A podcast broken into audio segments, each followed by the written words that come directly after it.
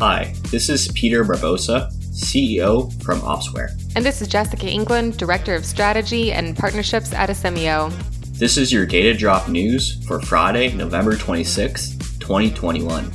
WhatsApp has rewritten its privacy policy for European end users after being handed a record 225 million euro fine by Irish data protection regulators earlier this year.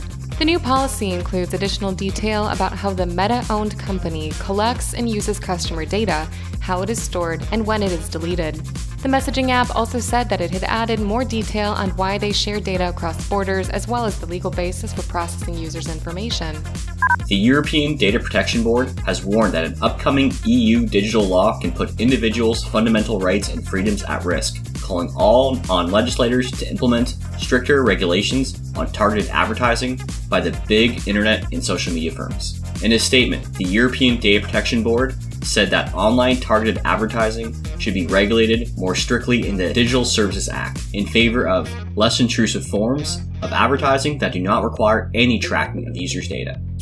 Several U.S. lawmakers are calling for Congress to pass federal data privacy legislation in the wake of reports that Amazon undermined such bills in 25 U.S. states over the past several years. Reuters reported that confidential documents show that the retail giant pushed to kill privacy bills in several states by increasing political donations or lobbied to have amendments put into the bills.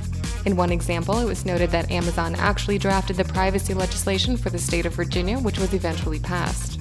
Hacking fingerprints is affordable and simple. That's according to a new report by Kraken Security Labs. All that's needed is a bit of wood glue, a laser printer, and an acetate sheet, all of which are easily attainable and affordable.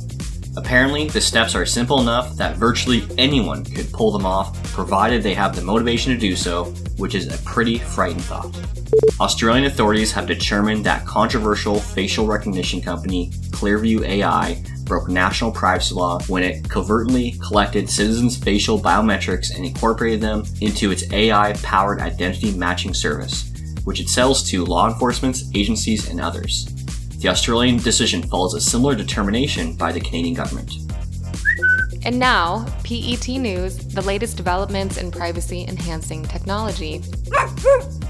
Blockchain startup Nym Technology has raised 13 million in a funding round that put its valuation at about 270 million dollars. The 3-year-old Switzerland-based company uses MixNet, where node operators are rewarded with tokens to mix internet traffic and make it harder for adversaries to get information at the highest level, including nation-state level mass surveillance operations like the NSA. In India, the right to be forgotten has started trending. Since the European Court of Justice decision in the Google Spain case in 2014, there has been a growing debate about the nature of this right and its consequences for individuals, companies, and the Indian legal system.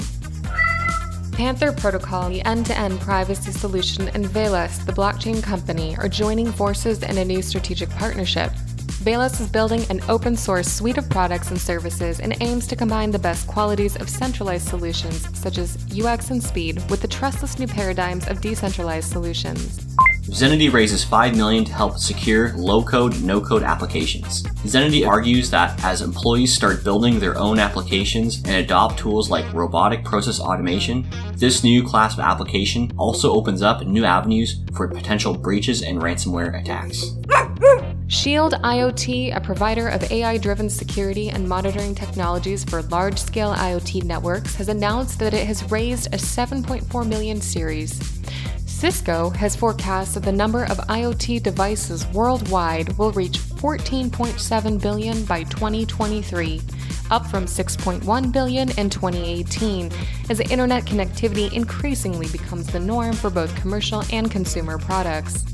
At the same time, 88% of security professionals report feeling under equipped when it comes to securing connected IoT and industrial IoT devices, according to a recent survey from cyber firm Tripwire.